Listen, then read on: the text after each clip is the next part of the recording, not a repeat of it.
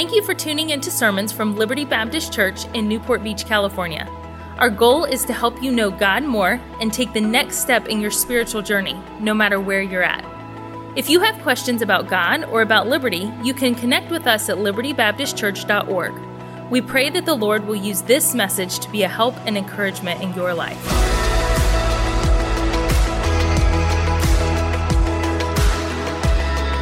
And for those that were here last Sunday, you're back for, we are in part two of this message. So if you just got scared, oh man, Pastor Ryan has eight points.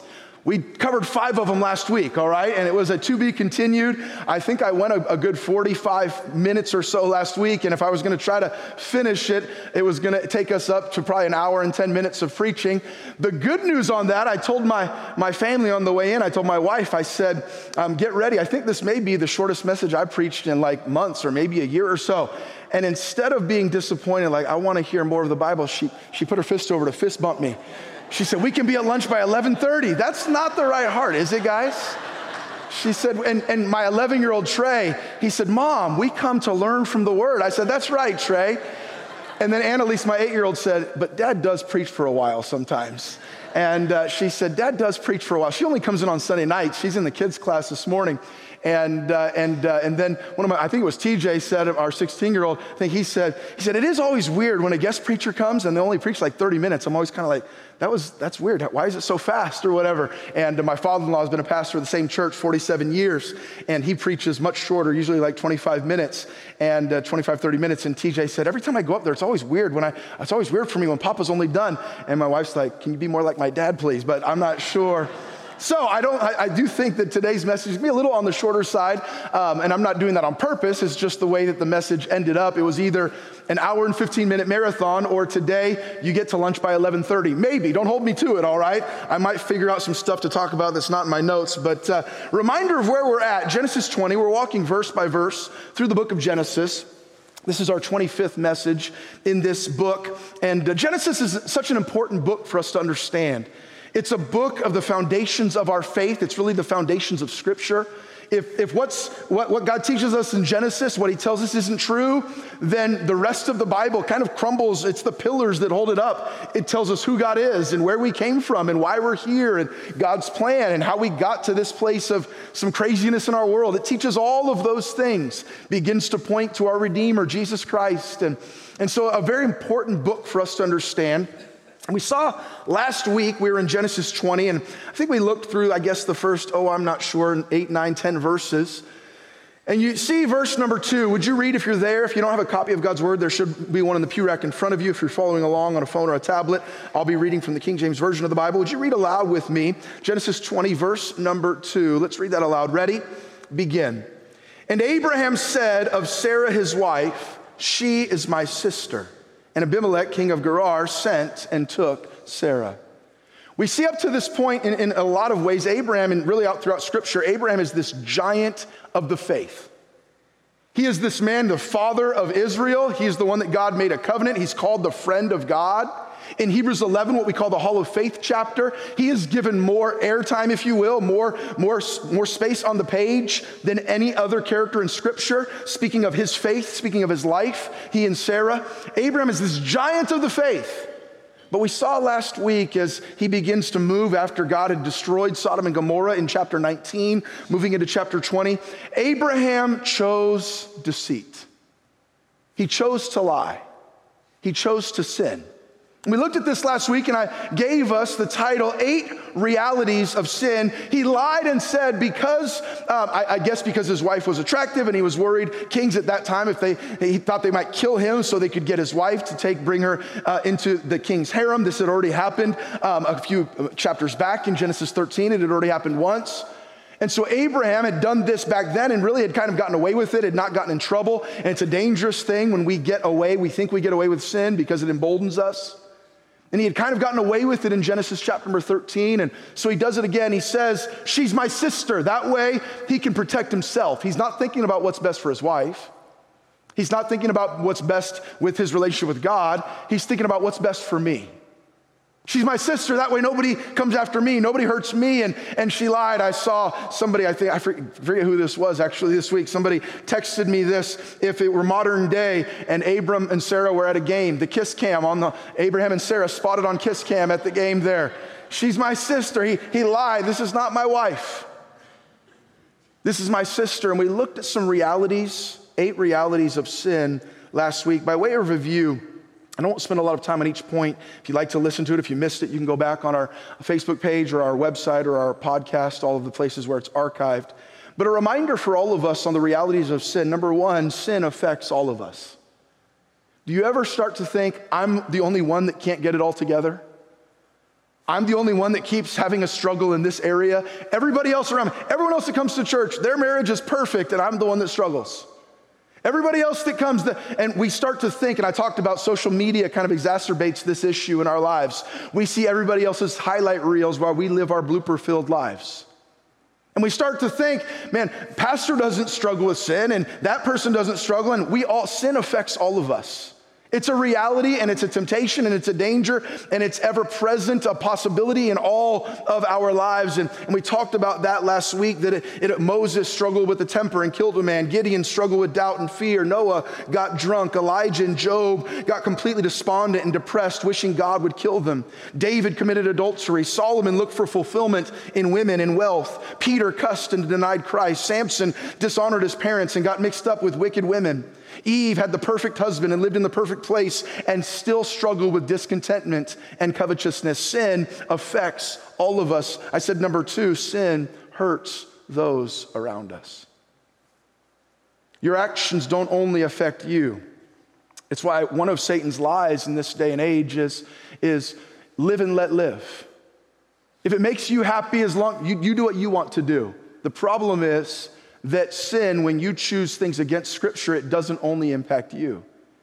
The sin of the teenager impacts his siblings and his parents. The sin of the parents impacts their children and their friends. The sin of the pastor impacts the church. And we could continue on. Our sin, our, our wrong choices always have impact on those around us. It's why we should be careful about that which we allow into our lives. We saw here in, in, uh, in, in his life, sin gets easier to repeat. He had already done this once in chapter 13, and something that we wouldn't have been able to bring ourselves to after a while, we get conditioned to it. And it gets easier and easier. And not only does it get easier, but then we saw last week that it always grows. The flesh is never satisfied. That thing you think is going to fulfill your flesh, it may for a moment, but it's never fully satisfied. It's always going to need more. It's always going, your, your, the, the, the, the lust of the flesh, the lust of the eyes, it's always going to want more. There's never enough to bring lasting fulfillment. It always grows. And we saw in chapter 12, it was Abraham who had lied, but now in this chapter, it's grown and he's involved his wife. And now it's not only Abraham that's lying, but his wife is also joining in in his sin. She is now lying. And then we saw number five, our last point last week sin hurts our testimony and our witness. Do you remember? It was Abimelech who was actually acting more like a follower of God than Abraham, the friend of God. Abimelech was the one that said, I acted in integrity. I acted in honesty. I didn't do anything unlawful. And, and this, this one that is your promised son, if you will, this one that you're going to bring the Redeemer through his line, he's the one acting like an unbeliever, and the unbeliever was the one acting like a believer. What a, what, a, what a terrible witness and testimony it is when people look. Madison, good to see you from Florida. Welcome back. What a terrible uh, testimony that is for us as believers to have less character and less fear of God than the unbelievers. And then we come where we, pick, where we left off. We left off on verse number 10. We come this morning, starting in verse number 11. Notice what Abraham says. So Abimelech says to Abraham in verse 10, why, why, did you do this? Why would you do this to us? Why would you come into our country and, and really put my life at risk? Because God had told Abimelech, you're, you're a dead man if you put your hands on Sarah. If you have any physical relationship with Sarah, you're as good as dead. Why would you put my life at risk with your sin, Abraham? And he asks him that in verse number 9 and verse number 10. What, what, what have you, why have you done this to us? Verse 11. And Abraham said, Because I thought, by the way, be careful about your thoughts.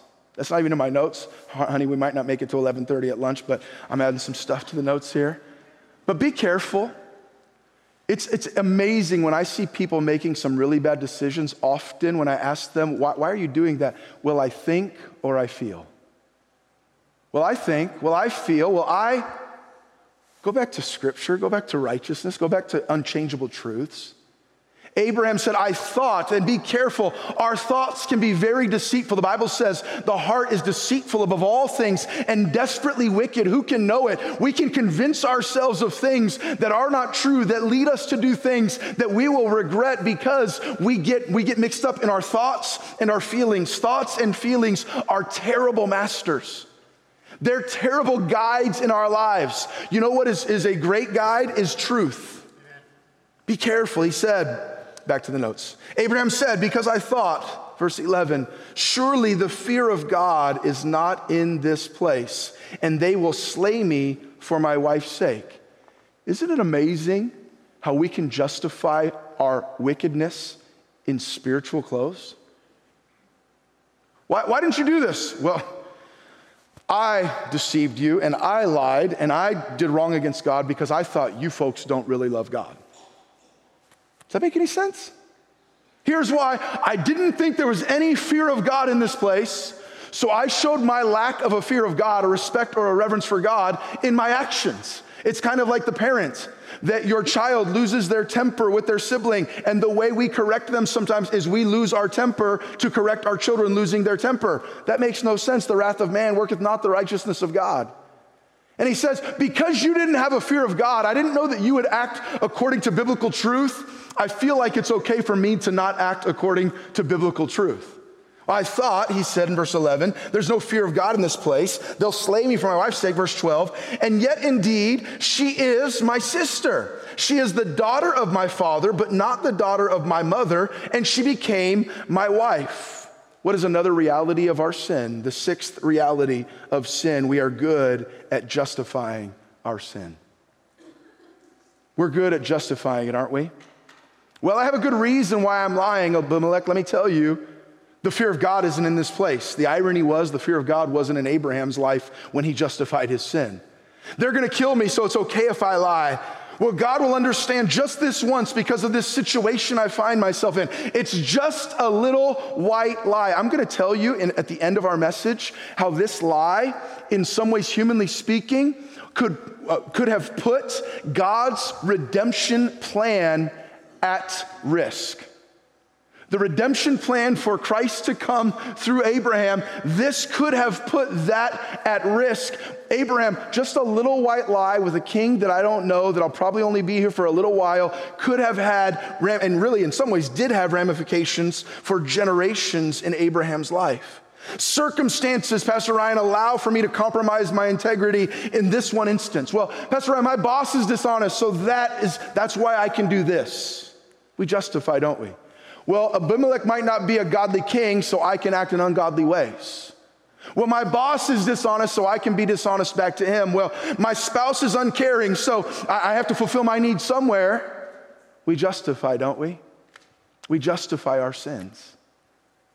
I really have to provide for my family. So, compromising my integrity here, cutting the corners there, cheating on that a little bit, lying to that client to get that sale. All of these things, what is that? We, we are great. We are masters at justifying our choices and, yea, our sins when they benefit us, just like Abraham was here. It sounded really good. Why would you do something like this to us? Because you don't fear God. But the reality is, that was no justification.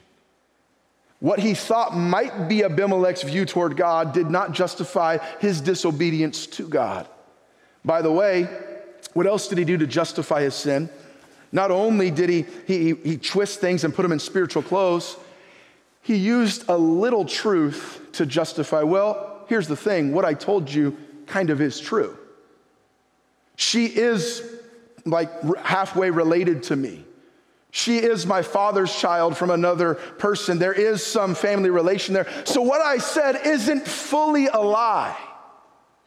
And again, aren't we good at shading the truth toward our benefit? Let me ask you this What he said, even though it was halfway true, was that intention. What the reason he said it, it was he trying to deceive? Of course he was.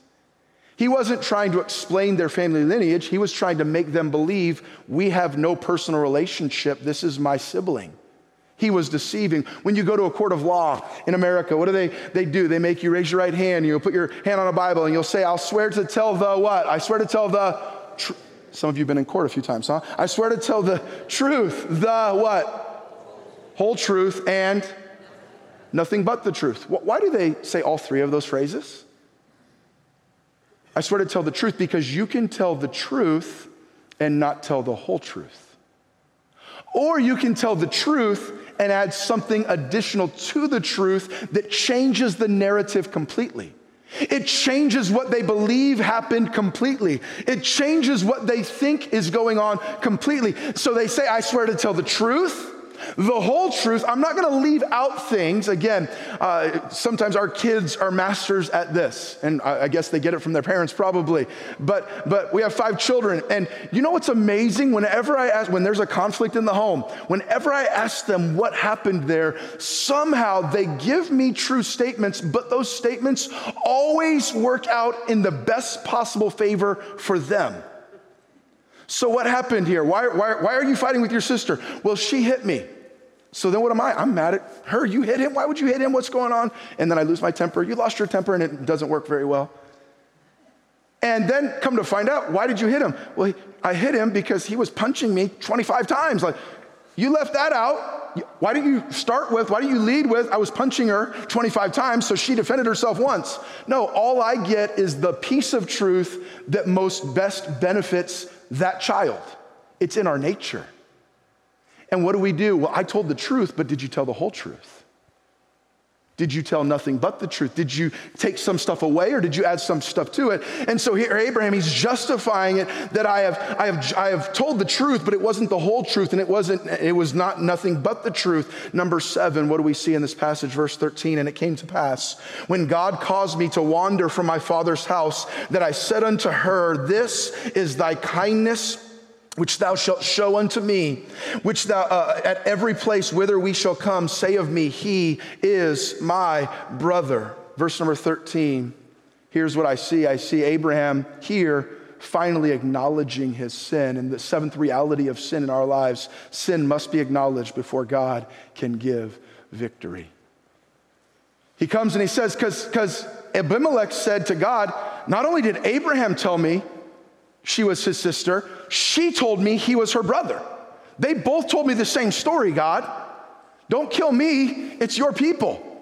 And Abraham here, I see him somewhat coming clean. Look, this was on me.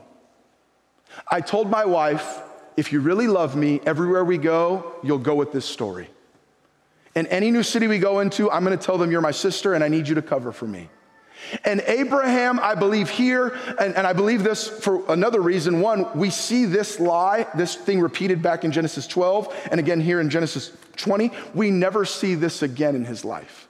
He had obviously at one point thought this is going to be a pattern, a lifestyle for us. Everywhere we go, this is going to be how I deceive and we never see it again. So I, I, do believe, as I read it and I study it, I believe that Abraham, he, he, he, got, he got it right before God. I believe that he got it right to Abimelech here. He admitted, This is why I did it. This is what happened. It was on me. It's really not on my wife. I take the ownership. I'm the one that asked her to do this. And here's a reminder for all of us that are struggling with, with possibly habitual sin or something that we keep going back to that we can't get victory over. I want us to remember this. You've got to get honest before God and before man if you ever want to get victory. If you continue to blame and to excuse and to deflect and to justify, you will never get victory. So what did David do in Psalm 51? The psalm he wrote after the prophet Nathan had confronted him with his sin of adultery with Bathsheba. Nathan came and came to David and said, uh, What would you do, David, if a guy did all this? And David said, I'd kill that guy if he ever did this. And Nathan said, Thou art the man. It's you I'm talking to. You're the one that's done all this. And David, you can read it, Psalm 51. What does he do? He comes before God, and what does he say? Against thee and thee only have I sinned and done this iniquity in thy sight. I've done this wrong before. What did he say? God, it wasn't Bathsheba's fault. It wasn't my, my parents' fault, the way I was brought up. It wasn't just my flesh's fault. God, it's me.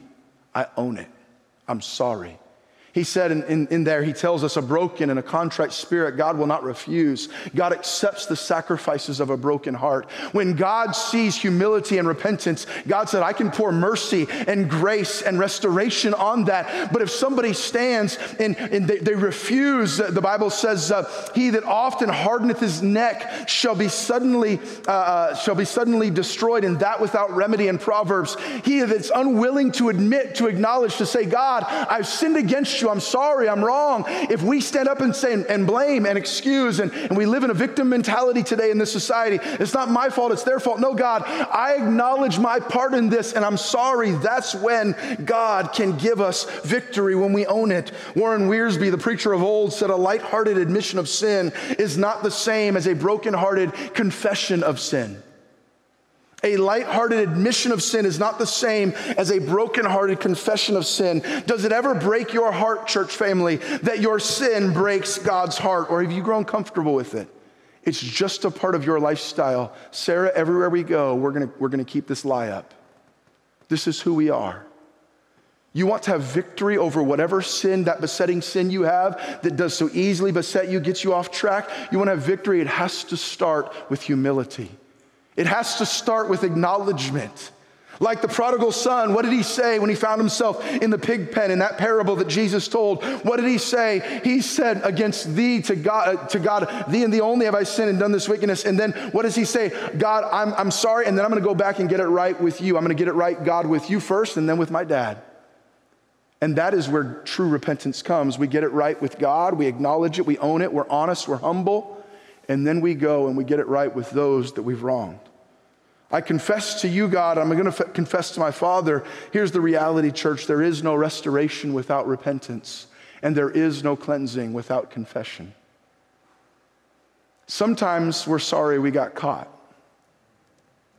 And until we're really sorry, not that we got caught, and not, we're not just sorry for the consequences of our sin, but we're truly repentant over our sin, we will not get victory we will not have, we will not know that joy and that restoration. Now, God's mercy, I love that where sin does abound, God's grace does much more abound. There is nothing that you have done and nothing that we could ever do that God cannot forgive and God cannot restore. Now, there may be consequences that we have to walk through. There's nothing beyond the forgiveness, the reach of His mercy. He's, he's rich in mercy, plenteous in mercy. His grace, it, it abounds when our sin abounds. But we, if we want to be partakers of that, we must come to a place of honesty and humility. If we confess our sins, 1 John 1 9, he is faithful and just to forgive us our sins and to cleanse us from all unrighteousness. He says there is complete cleansing available to you, but it starts with will you own it? Will you confess?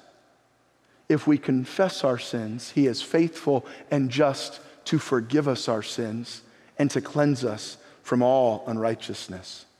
After this, we don't see Abraham committing the same sin in this way again. Now, we do see that his son did, Isaac, and we see that, that sometimes the sins of the parents our, our children know of or see what we do, and it impacts their lives. But it seems as though Abraham turned from this sin. That word turn means to repent, to do an about face, a change of mind. He repent, it seems from the biblical record that he repented of this sin and did not find himself in this place again.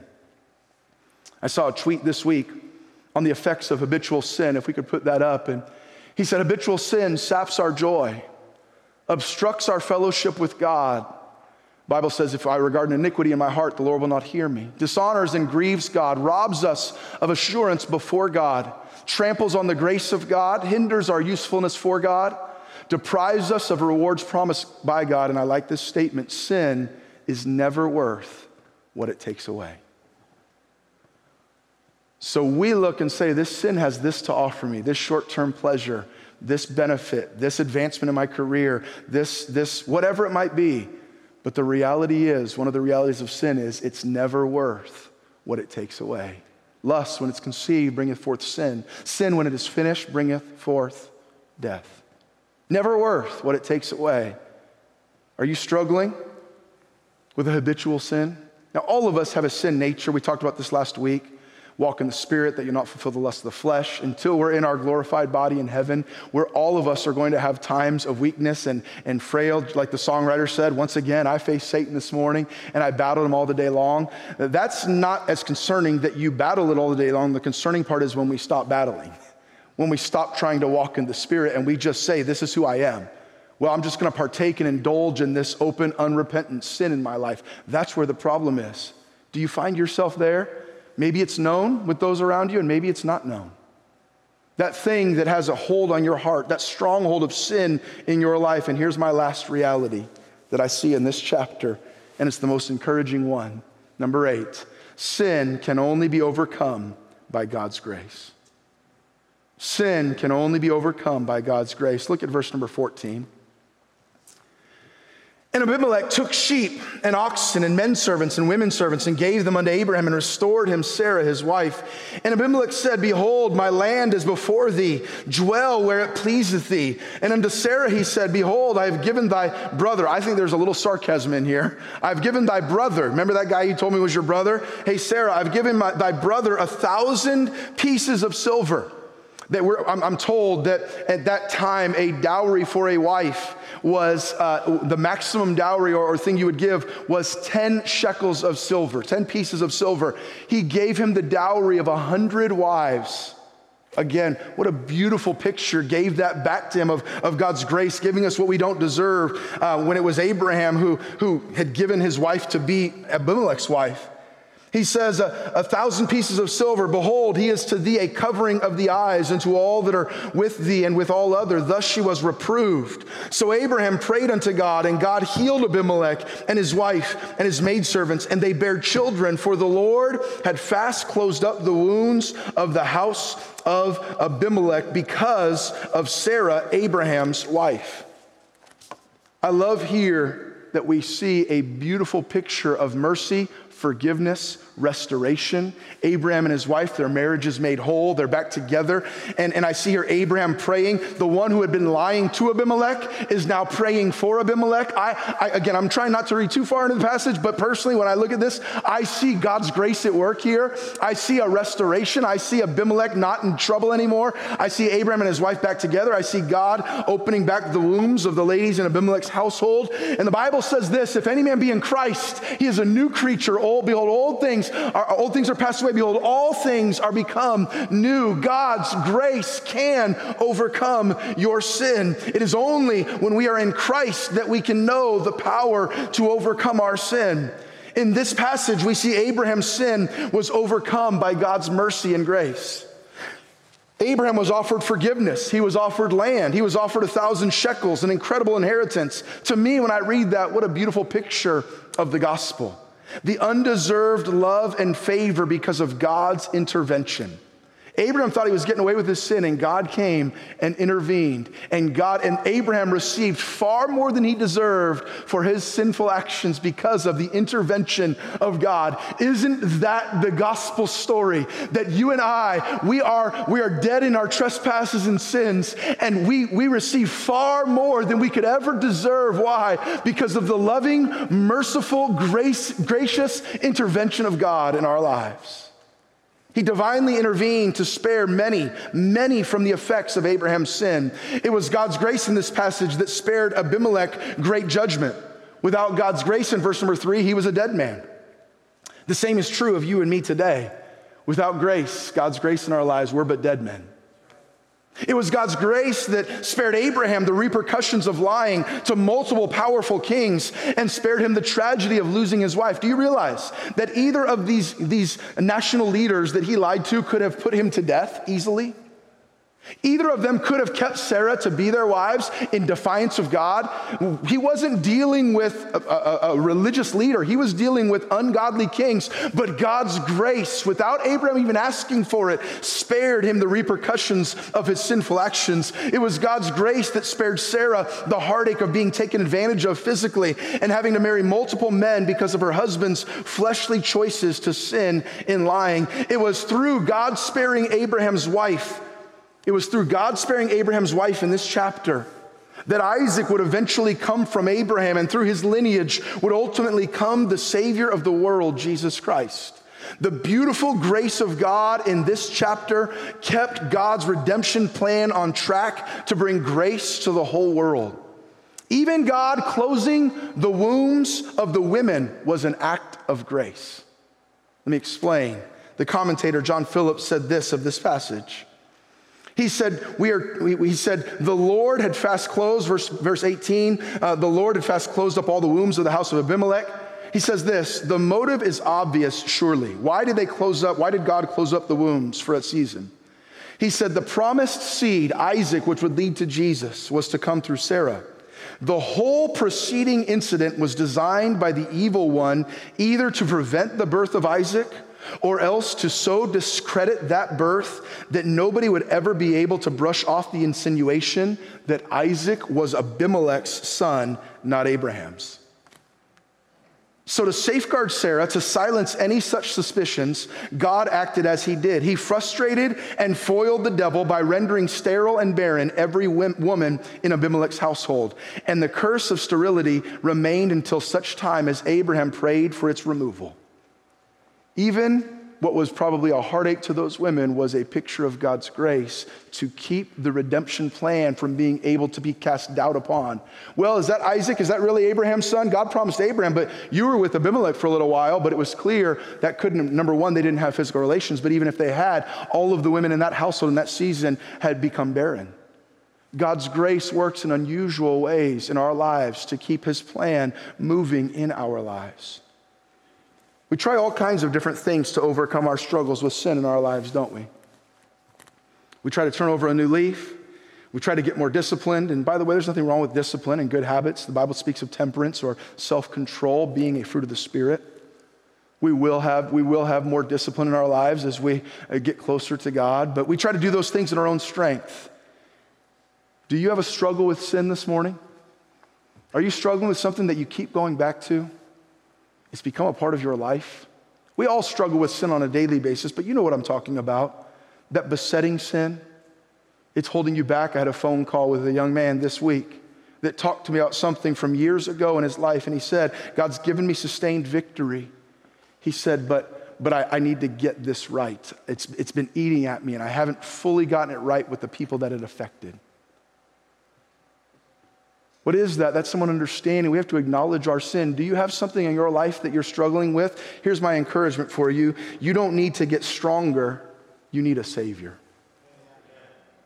Sin can only, become, can only be overcome by God's grace in our lives. Romans 5, verse number 6 says, For when you were, we were yet without strength, without strength, in due time, Christ died for the ungodly. It's not that you need to get stronger to overcome that sin. You need a Savior. You, you don't need to try to be good. You need God's grace. There is none that doeth good. No, not one. You don't need more personal righteousness. You need God's providential righteousness. But we are all as an un unclean thing, and all our righteousnesses are as filthy rags, and all we do fade as a leaf, and our iniquities, like the wind, have taken us away. Our righteousness is no righteousness at all. We need to come to the end of ourselves and say, God, I need you. Oh, how I need you. You and I don't need man's wisdom to clean up our act. We need God's word that can cleanse to the depths of our soul. Wherewithal shall a young man cleanse his way? By taking heed thereto, according to thy word. You and I don't need a new self help book. We need salvation. Where sin did abound, grace did much more abound. It is only God's grace that can give you sustained victory.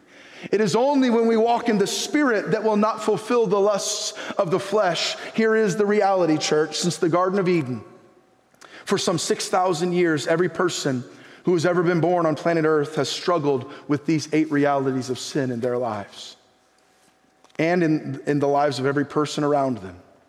Whether it's an unknown, ordinary man or a giant of the faith like Abraham. But some 2,000 years ago, God divinely intervened in our struggle and provided the cure for the terminal cancer of sin in our lives for all time. He sent his only begotten Son, Jesus Christ, to come to this earth to live a sinless life so that he could pay the penalty for your sin, to forgive you of every sin you've ever committed and ever will commit, to take the penalty of eternal death and give us the free gift of eternal life in heaven. And then, in his goodness and in his mercy, He doesn't just provide the eternal remedy to sin, but he gives us through the power of the Spirit, the power of his Son, the ability to get victory over those besetting sins in our lives. As we mortify the flesh and walk in the Spirit, as we feast on the truths of Scripture, as we acknowledge our weakness and die daily so that we may seek his strength, he allows us to walk in the Spirit so that we'll not fulfill the lusts of the flesh. What a good and gracious God we serve. And a daily thing, God, I need you again today. It is only your grace that can give me the strength to be the husband I need to be. It is only your goodness in my life, as we sang about this morning, that can allow me to be the pastor that I need to be. God, I can't do this in my own power. God, I acknowledge, oh, wretched man that I am. The closer I get to you, the more I realize how unworthy that I am. God, I own and acknowledge and accept my sin. And God, even more than that, I own and acknowledge and accept your grace and your mercy and your forgiveness. And God, help me to walk more in your spirit and to get more into your word and to allow allow the Spirit of God to control me, not the, the strength of the flesh. It is only the grace of God that can help us to overcome our sins. So here's the question, and we might make it to lunch at 11:30 if you don't talk to me too long in the lobby. Have you received redemption? Have you received the forgiveness of sins? Eternal remedy of sin, Jesus Christ, through Abraham, through the promised son Isaac, through his seed. The eternal remedy for sin was paid for by Christ 2,000 years ago on the cross for you and for me. Have you received that free gift of eternal life? If you haven't, make today the day of your salvation. But if you have that settled, you have the eternal remedy for sin already applied to your account, praise God. But are you walking in the daily victory that God wants you to have here on earth. If you're not, it is not, I got to pull myself up by my own bootstraps. I got to get stronger. I've got to turn over a new leaf. I've got to go to a seminar. I've got to get stronger. No, I've got to get humbler and say, God, I need you today. God, you give me the strength there. And God, when that temptation comes, set up these guidelines and these guardrails. And God, help me, help me, dear God, to, to stay away from those things. Are you walking daily in the sin conquering power of the Spirit? The Puritan John Owen wrote a book many years ago, I think hundreds of years ago now, called Mortify the Flesh. And he said this Be killing sin, or sin will be killing you. I'm not talking about for forgiveness of sins, eternal life, heaven. I'm talking about this daily race we run. Don't let it grow. And when it does and it starts to get roots out, pull it up.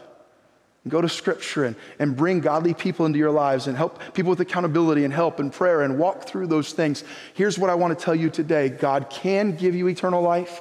He died to give you eternal life. He wants to give you eternal life. If you don't have it, you can have it today. And here's what else I want to tell you you can have victory. God wants you to have victory. And if you're not having victory, it's not because His grace isn't powerful enough, it's because we've allowed our flesh to be too powerful.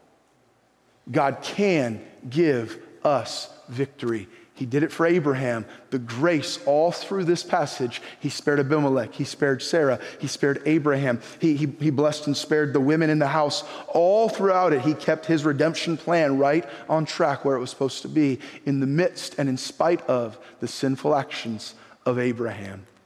This week, if you're not saved, get saved. If you are saved this week, let's try like Paul said. Paul said, I die when, church? When? Why did he die daily? Because the flesh is a battle every day. He mortified the flesh every day. Wake up this week and say, God, I give it to you.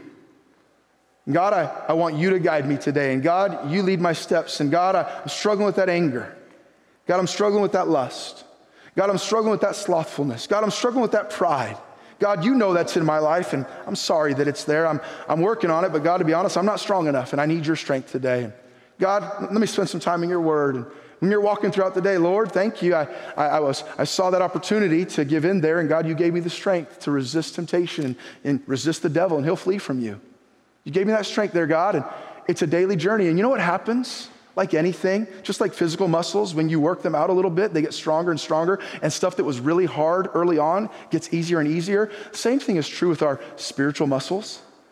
As we mature in Christ, as we become closer to Him, the stuff that would get us off track so easily, not because we're now good and I'm strong, no, but the Spirit of God, I'm closer to Him, and that temptation loses much of its power. Anybody, how many of you in here you have a dog? You have a dog? How many? We have a dog. Our dog is not very well trained. He's kind of dumb. Anybody have a really smart, well trained dog in here? Anybody have a, only one, okay. the rest of us have dumb dogs that are not very well behaved. Have you ever seen a really well behaved dog, maybe in someone's home or, or in, uh, on, on YouTube or something, or America's Funniest Home Videos or something like that? And they'll take like a piece of meat or a, a treat or something, and they'll tell the dog to sit and they'll put the treat on the dog's nose. And the dog wants that treat so badly, but it will not give in to its desires. Why? Because it loves its master more. It's the love of the master that keeps it from fulfilling its own selfish desires in a dog. He doesn't quite understand all of that, but what he knows is that's my master, and he's, all, he's never led me wrong. And whenever I obey him, good things happen. I'm gonna follow my master and everything. And you can see sometimes some dogs, they'll start shaking, like, I need this food. But they look beyond the treat, they look beyond the temptation, and they look to the eyes of the master, and they wait and they know the master will not lead them wrong. They were not able to resist temptation because they're a smart dog and they have great self will. Dogs don't have that. They were able to resist temptation because they have a great relationship with the master. And you and I, we can't trust in our flesh, place no confidence in the flesh. Well, I've got really strong flesh. All of our righteousness is as filthy rags. No, it's got to be a love for the master that's stronger than our love for that desire. And we say, God, would you give me the strength, the victory, the grace to overcome this sin in my life? Thank you for listening to Messages from Liberty. Tune in next week for more Bible teaching or subscribe on iTunes to stay up to date with our current series.